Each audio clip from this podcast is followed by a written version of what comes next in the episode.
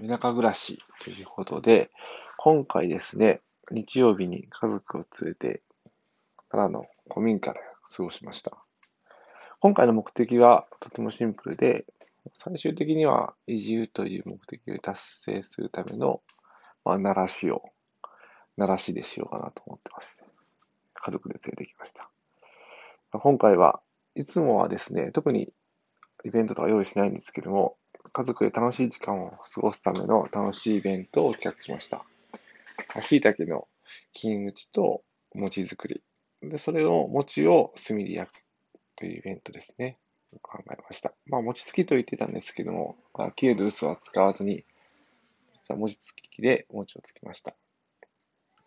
本当はですね、森に入ってから木を切り出すところからしたかったんですが、直前の急遽の思いつきだったので、今回今回は港南で揃えたセットでとりあえずのお楽しみをしました。木と金を近くのホームセンターで購入してきました。僕がインパクトで穴を開けて子供たちは金を打ちました。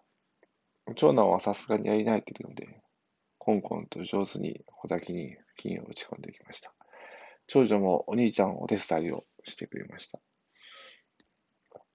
椎茸の金打ちが終わる頃に餅がつき終わりました。餅は少し置いて切りやすくなってからまかないが切ってくれました。一口サイズに切って玄関に置いてある炭で焼いていました。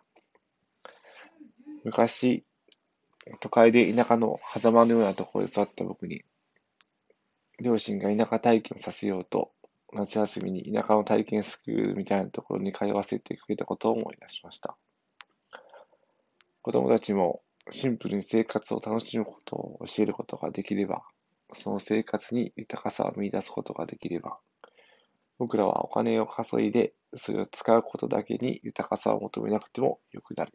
ます。大きく稼いで大きく使う豊かさよりも、小さく稼いで作る楽しみを生み出す方が素晴らしいと僕は思ってますので、それを子供たちに伝えていきたいなというふうに思います。